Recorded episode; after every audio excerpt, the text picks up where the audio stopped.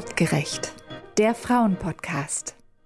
Hallo ihr Lieben, willkommen zu einer neuen Folge von Artgerecht, der Frauenpodcast. Mein Name ist Anka Suko und zusammen mit meiner Kollegin Ela Blisse möchte ich herausfinden, wo überall die Welt nicht artgerecht ist für uns Frauen.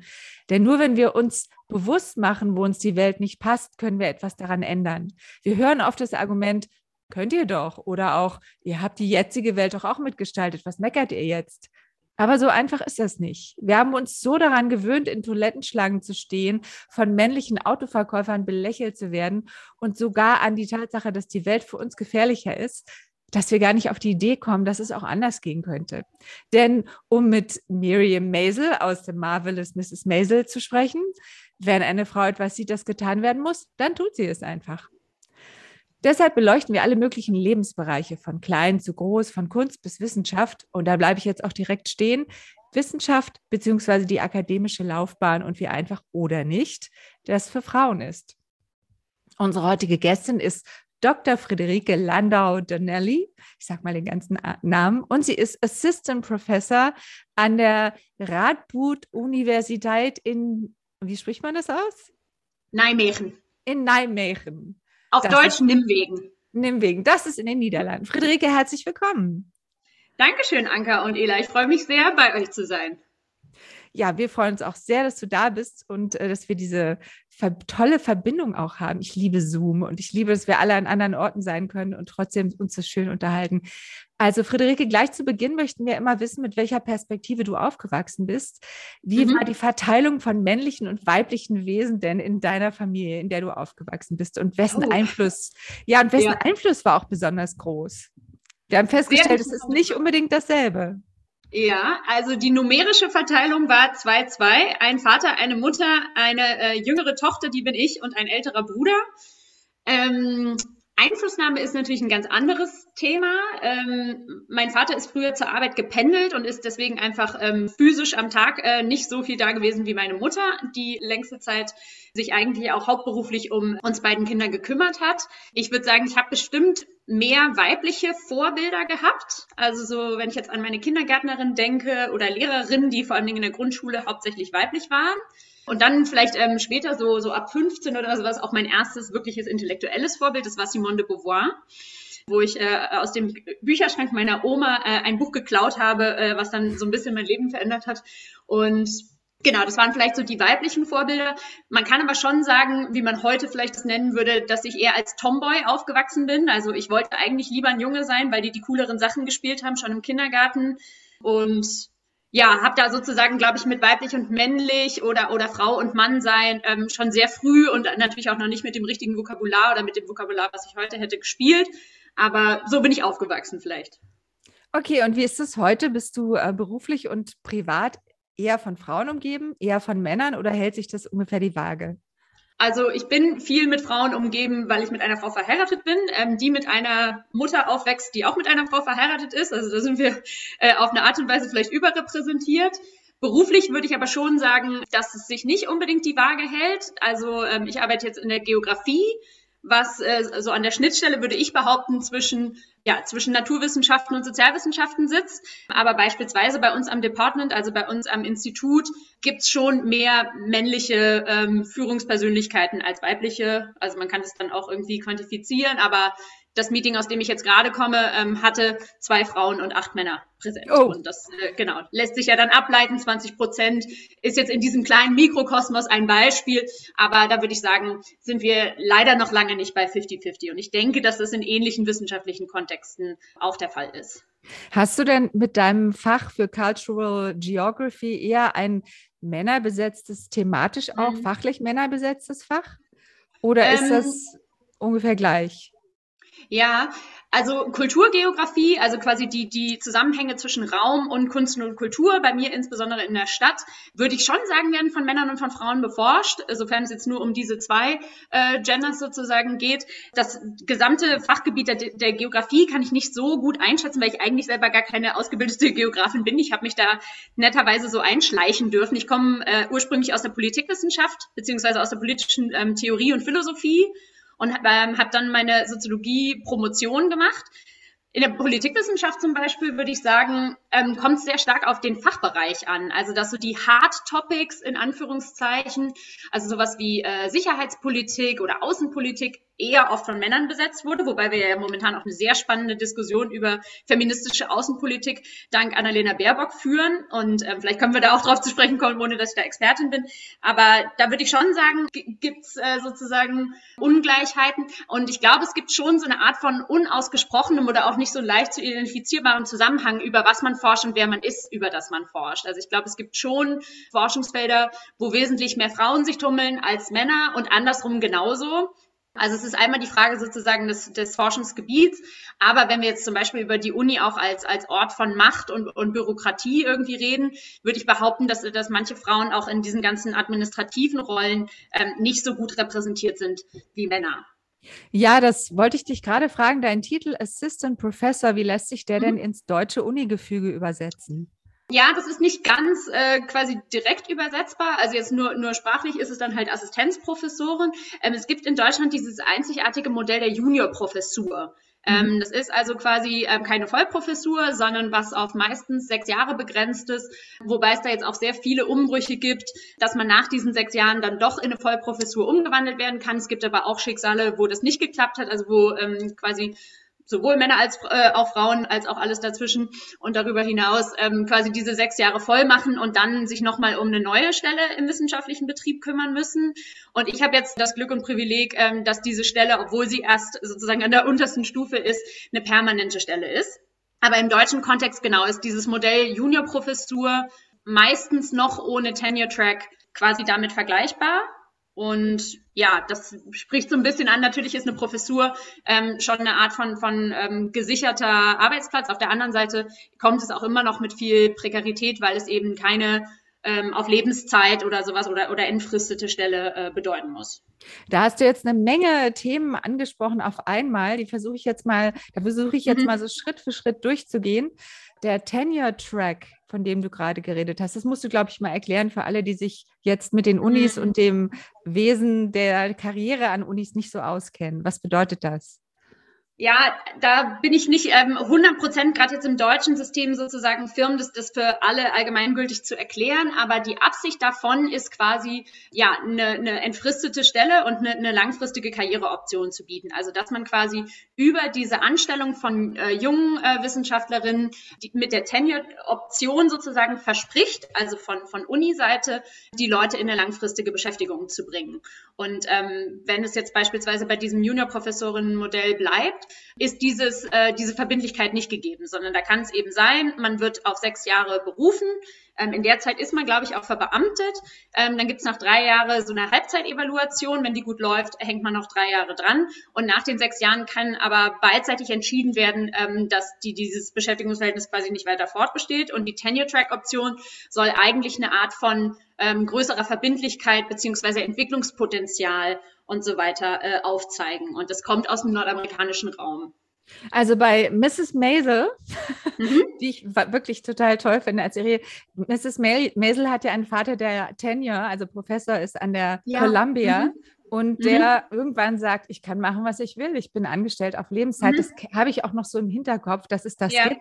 Wie ist denn ja, da, wie ist denn da die Verteilung? Also wie viele Männer und wie viele Frauen haben dieses wunderbare Geschenk von, ich kann machen, was ich will, ich bin hier für immer angestellt und super mhm. sicher, nicht nur in Gehalt, sondern vor allen Dingen in Rente. Mhm. So ungefähr also, egal, ich mein, was ich anstelle. Ja, The Marvelous Mrs. Maisel ist ja auch ein bisschen vor unserer Zeit. Ich glaube, es spielt so in den 50er, 60ern, ist das richtig? Genau. Ende ja, späte äh, 50er, Anfang 60er. Genau. genau, also da war natürlich auch die Wissenschaft und die Uni noch ein sehr anderes Umfeld. Ich würde schon behaupten, dass sozusagen das Unisystem des 21. Jahrhunderts an Wettbewerb und Überwachung, Kontrolle, Evaluation äh, und sonst was extrem zugenommen hat, auch für Leute, die entfristet sind und auf einer Vollprofessur auf Lebenszeit sitzen. Also wir müssen ständig äh, Evaluationen ausfüllen und werden ja auf eine Art und Weise eben ähm, überprüft, was ja auch ähm, Vorteile haben kann.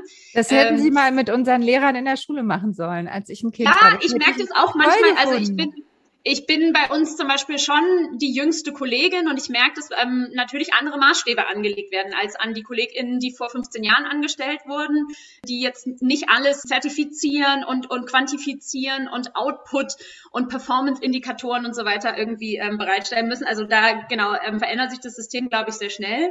Aber jetzt zurück auf deine Frage von, wie viele Frauen sind in diesem komfortablen Zustand machen können, machen zu können, was sie wollen. Also wenn man sich jetzt ungefähr orientiert an den Zahlen, sind momentan so 26 bis 30 Prozent aller Vollprofessuren in Deutschland weiblich. Das ist schon mal, ja, spricht irgendwie für sich. Keine wirkliche Gleichberechtigung. Und genau dieser, dieser Zustand sozusagen von, von entfristeter Vollprofessur ist natürlich für mich persönlich auch erstens noch äh, in sehr weiter Ferne, aber kommt natürlich mit einer gewissen Autonomie, die dann nicht mehr direkt hinterfragt werden kann und ähm, dann natürlich auch interpretiert werden kann. Wohingegen ich meine persönliche Karriere, die, wie ich ja eben schon ein bisschen erzählt habe, auch sehr interdisziplinär abgelaufen ist, auch sehr international. Also ich bin auch sehr viel rumgereist sozusagen für Jobs eher so gewesen ist, dass ich ähm, ein bisschen gucken wollte oder sollte auch, was ich tun kann und was nicht. Also dieses äh, komme, was wolle ich kann machen, was ich möchte, habe ich noch nicht so erfahren. Vielleicht jetzt, da ich eine permanente Stelle habe, ähm, irgendwie in naher Zukunft, aber das ist auch eher äh, träumerische Spekulation. Wir freuen uns schon auf deine Abenteuer. Da bin ich sehr gespannt. Ja, aber es interessiert mich, an welcher Stelle hakt es denn, wenn wir sagen, es sind gleich viele mhm. Männer und Frauen, die vielleicht anfangen zu studieren, vielleicht sogar mehr Frauen, und dann mhm. sind so viel weniger Professorinnen als Professorin. Ja. Wo ist der Punkt, wo, wo dieser Aufstieg mhm. nicht mehr funktioniert? Ja, das ist eine sehr gute Frage und ich vermute auch, dass es dazu Forschung gibt, wobei natürlich die ganze quasi Bandbreite an Indikatoren und Einflussfaktoren quasi unerschöpflich sind, nicht wahr? Also wir haben hier zum Beispiel ungefähr äh, 45 Prozent an weiblichen Promovierenden in Deutschland. Also da würde ich schon sagen, hat man ungefähr so eine, so eine gleichberechtigte Verteilung. Und dann ja, verändert sich ja die Pyramide quasi. Ne? Also es wird sozusagen nach oben hin enger. Und ich denke, es gibt schon ein paar systemische Faktoren, wie wer sitzt in Berufungskommissionen, auf welche ähm, Faktoren wird geachtet, ähm, wenn man neue Leute einstellt. Stellt man Leute ein, die so ähnlich sind wie man selbst, oder stellt man Leute ein, die vielleicht anders denken, sich anders artikulieren, anders aussehen? Also ich glaube, da gibt es sozusagen aus der, aus der institutionellen Sicht so bestimmte Muster ähm, der, des Ausschlusses, die sich äh, reproduzieren. Auf der anderen Seite gibt es natürlich auch Frauen oder äh, weiblich identifizierte Menschen, die sagen, ich habe auf diesen, diesen Betrieb keine Lust. Denn wie ich gesagt habe, es ist äh, schon ziemlich knallharte äh, Competition. Es ist manchmal wirklich sehr ungemütlich. Es könnte mit Sicherheit auch viel netter sein, aber ähm, so der Ton äh, kann schon sehr rau sein. Und ich kenne da durchaus auch KollegInnen, eben weibliche, die sagen, mir ist der, der Stress nicht wert oder ich kann diesen Stress zum Beispiel oder diesen Erwartungsdruck auch nicht vereinbaren, ähm, wo wir dann beim klassischen Stichwort der Vereinbarkeit von Familie und Beruf sind und sagen, ich kann nicht 18 Stunden am Tag ähm, auf E-Mails antworten, weil ich auch noch zwei Kinder irgendwie versorge. Und genau, da gibt es sozusagen, glaube ich, von beiden Seiten, also sowohl von Angebot der Uni als auch von Nachfrage von, von Bewerbenden, ähm, verschiedenste Faktoren, die dazu führen, dass, dass Frauen vielleicht nicht all the way gehen. Okay, aber ich äh, finde, das klingt nach einem großen Alarmsignal für Nicht-Artgerechtigkeit, denn wenn es knallhart zugeht, so knallhart, dass Frauen sagen oder viele Frauen sagen, das ist mir zu viel, das verstehe ich, kenne ich aus dem Radio auch, dann ist das ja nicht artgerecht, weil man ja nicht äh, gleiche Ansätze, ein, man kann ja super sein und man kann den Job total verdienen und man kann als Professorin unglaublich empathisch sein, super unterrichten können, ganz toll. Aber wenn man diesen Kampf bis dahin, den Terrierkampf sozusagen vorher aufgibt, mhm. weil man eben all das andere ist und nicht das, dann mhm. ähm, hat man verloren. Und ich glaube, dass man auf dem Weg natürlich auch viele Leute ausschließt, die wahrscheinlich einfühlsamere und schlauere und mhm. vielleicht auch empfindsamere Personen wären, die ja gut, möglicherweise gut sind für Studierende. Ja. Nur weil der Weg, diesen Job zu kriegen, so äh, quasi, ich stelle mir es vor, wie so jemand mit Ritterrüstung und Schwert und tang, tang, tang, tang, durch da, das finde ich zum Beispiel nicht artgerecht. Ich finde es nicht, dass das Karrierewege, dass man erklären muss, warum Frauen nicht weiterkommen. Ja, sie kämpfen sich nicht so hart durch. Da denke ich immer schon, warum muss man denn kämpfen? Was ist denn das für ein Quatsch? Ja? Warum mhm. ist denn ein Ort, der der Forschung gewidmet ist und wo Gelder da sind, um wirklich die Welt neu zu entdecken und die Welt auch neu zu verändern und Dinge rauszufinden, die uns alle weiterbringen? Warum ist so ein Ort, der dann junge Menschen weiterbringt in ihrem Leben und ja auch inspirieren soll, warum ist der so ein Haifischbecken? Das finde ich, das mhm. eine passt irgendwie nicht zum anderen. Ja, ich würde vielleicht gerne nochmal ähm, betonen, dass es schon auch Männer gibt, die unter diesem System leiden. Ich glaube, alle leiden unter dem System. Also es ist jetzt nicht für eine Art von Mensch besser gemacht als die andere. Und ich, ich kenne auch durchaus Kollegen, die sagen, ähm, das ist für mich und mein Familienmodell äh, nicht praktikabel und ich ähm, mache jetzt hier eine Teilzeitstelle oder ich äh, strebe gar keine Professur an, sondern bleib in einem Forschungsprojekt als, als Leiter oder irgendwie sowas. Also das ist kein frauenspezifisches Problem. Da ähm, hüte ich mich auch immer ein bisschen davor zu sagen, das ist nur so ein ähm, Special Interest Problem, denn ähm, ich glaube, dass viele der, der quasi Kulturunterschiede oder, oder der Paradigmenwechsel, die wir brauchen, eigentlich alle betreffen. Und ähm, gerade was du dann gesagt hast, so warum ist eigentlich die, ähm, die Kultur so das, das Haifischbecken, wenn das eigentlich niemandem gut tut, das beschäftigt mich schon auch viel. Und da äh, würde ich dann zum Beispiel das ein bisschen parallel sehen zu dieser Debatte um feministische Außenpolitik ähm, gerade. Da geht es nicht darum, dass das von Frauen gemacht wird oder irgendwas mit der reinen Weiblichkeit zu tun hat, sondern es geht eher so um Werte, wie du es gesagt hast, von Fürsorge, von ja, von, von ähm, flacheren Hierarchien, auch einer Wertschätzung von Verletzlichkeit, von Gebrechlichkeit, die uns zum Beispiel ja die Pandemie alle äh, total äh, nahegebracht hat. Und da sehe ich sozusagen auch ein bisschen mein eigenes Engagement in so Uni-Politik für eine akademische Kultur zum Beispiel von so einer Fürsorglichkeit irgendwie stärker einzutreten und äh, die Uni dadurch auch zu einem besseren Ort zu machen, wo Leute auch Lust haben, langfristig zu arbeiten. Also für mich ist es so, wenn ich jetzt persönlich die Uni verlasse, wird die Uni genauso bleiben, wie sie ist, denn das ist ja als hegemoniales System eh sozusagen ähm, der, der Inhaber der Macht. Und gleichzeitig, wenn man so ein bisschen parasitär dabei bleibt und versucht, das äh, System irgendwie zu, von innen ähm, zu verändern oder innerhalb der Uni Netzwerke zu äh, kreieren und Communities zu kultivieren, ähm, die es anders machen und trotzdem genau dort sind, das ist für mich persönlich momentan so der, der beste Ansatz sozusagen, äh, zu versuchen, für solche Werte wie für, äh, Fürsorge oder, oder Verletzlichkeit irgendwie einzutreten. Wie würden denn Hochschulen heute aussehen, wenn, mehr, wenn es mehr Professorinnen, Kanzlerinnen ja. und Präsidentinnen gäbe? Ja, sehr äh, spannende, äh, utopische Frage. Ich glaube, bloß weil jemand eine Frau ist, heißt es noch lange nicht, dass sich ähm, eine Führungskultur unbedingt ändert. Denn es gibt ja auch viel sozusagen Nachahmung von bestimmten Werten, die man, also so, es gibt so den, den Boss-Bitch oder äh, so, so, so Bilder sozusagen von, von Frauen, die ähnlich führen wie Männer, obwohl sie Frauen sind.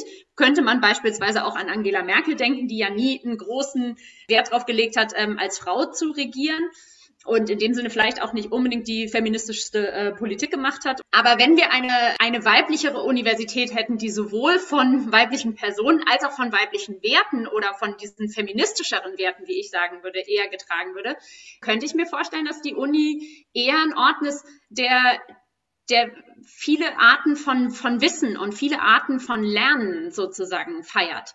Und eben nicht nur sagt, hier ist die Abschlussarbeit, hier ist der Test, ähm, hier so wird geprüft, sondern es gibt eine viel größere ähm, Vielstimmigkeit und dadurch auch ähm, Wertschätzung für, für Differenz und für, für Unterschiedlichkeit, die, glaube ich, vielen Studierenden zum Beispiel auch, auch gut tun würden. Denn man merkt ja auch, dass viele Studierende an dem System scheitern, beziehungsweise unter dem System so, wie es ist, leiden, ähm, weil es sehr enge äh, Verständnisse davon hat, was gutes Lernen ist oder was, was erfolgreich ist und so weiter. Und vielleicht wäre eine, eine feministischere Uni fürsorglicher für die Bedürfnisse der Studierenden. Ich finde auch diese vielen Arten des Lernens eine total schöne Idee, weil mhm. alleine es ist ja schon jeder unterschiedlich darin, ob er eher durch Akustik lernt oder nachspüren oder indem er mhm. etwas liest. Und jeder Mensch ist so verschieden. Um, ähm, und das ist, ich finde, diese, die Uni und auch die Art zu schreiben und die Art, wissenschaftliche Arbeiten zu verfassen, immer noch ja. sehr einseitig. Also sehr gründlich, ja. sehr und, gründlich, aber sehr einseitig. Ja, und so geht's mir selber auch. Also ich merke das jetzt, ähm, ich habe vor ziemlich genau sieben Jahren angefangen zu promovieren und seitdem ist natürlich eine Menge bei mir passiert und eine Promotion ist nach wie vor eine Qualifikationsarbeit, wo man sich ja auch von anderen Leuten quasi bewerten lässt, um einen bestimmten Titel äh, im Gegenzug zu erhalten. Und ich merke, seitdem ich aus dieser Art von, von Abhängigkeit vielleicht auch raus bin, schreibe ich zum Beispiel auch anders oder bin auch selber kreativ in, in meiner Forschung. Also ich habe jetzt gerade durch die Pandemie angefangen, Gedichte zu schreiben und auch zu veröffentlichen oder auch in Artikeln und Buchkapiteln und so weiter mit einzubinden und ähm, finde das eine völlig legitime und, und wahnsinnig bereichernde Art von Datenverarbeitung sozusagen. Und das hätte ich mit Sicherheit vor ein paar Jahren nicht gemacht, weil ich wahrscheinlich auch ähm, bestimmte Bilder von, was ist richtiges wissenschaftliches Arbeiten irgendwie internalisiert hatte und sehe aber zum Beispiel solche Sachen von etwas kreativer mit Methoden umzugehen, ganz klar als, als Teil so einer, so einer Entwicklung irgendwie die Uni und, und die Wissenssysteme, wie wir sie jetzt haben, so ein bisschen zu destabilisieren. Deswegen ist es trotzdem wichtig, weiter Umfragen zu machen oder quantitativ irgendwas zu bearbeiten, damit man auch ähm, sozusagen die Welt vermessen kann. Aber ähm, es ist eben nicht die einzige und auch nicht unbedingt die richtigste und die beste Art, sozusagen äh, Wissenschaft zu machen. Genau, und, und auch die Art und Weise, das, was man erfasst hat, korrekt wissenschaftlich erfasst hat, auszudrücken. Da gibt es eben mhm. auch viele Arten. Nach so viel logischem Denken und Wissenschaft ist es zum Schluss jetzt Zeit für ein bisschen Magie. Mhm. Friederike, wenn du dir etwas wünschen könntest, wodurch dein Bereich wie durch ein Wunder artgerechter wäre für mhm. uns alle, für Frauen, aber auch für alle, was wäre das? Du könntest Ping machen und es wäre da.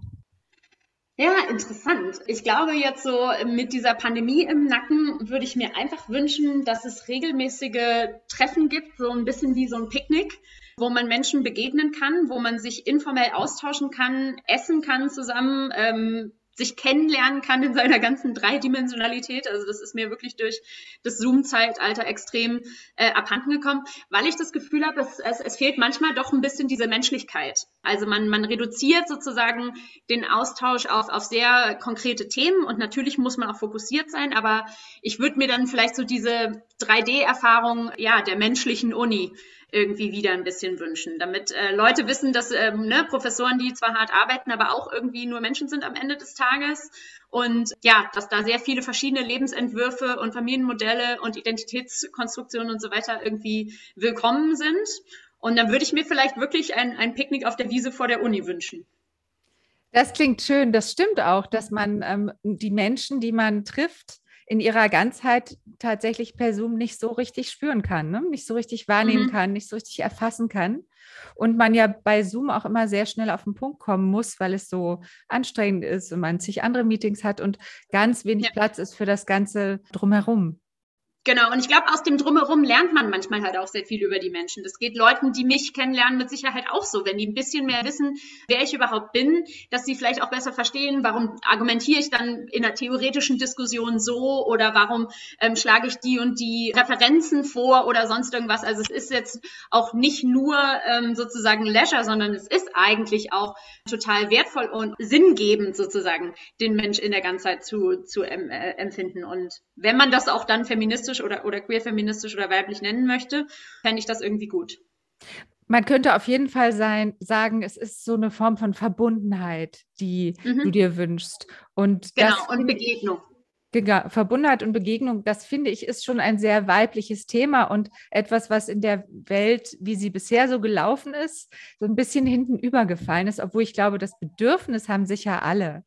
Aber, mhm. aber der Input fehlt. Und deswegen sind wir auch hier, um zu sagen, Frauen, ihr seid hier, ihr habt, seid in den richtigen Positionen, tragt das, tragt das rein, ja, führt das ein, bringt das mit.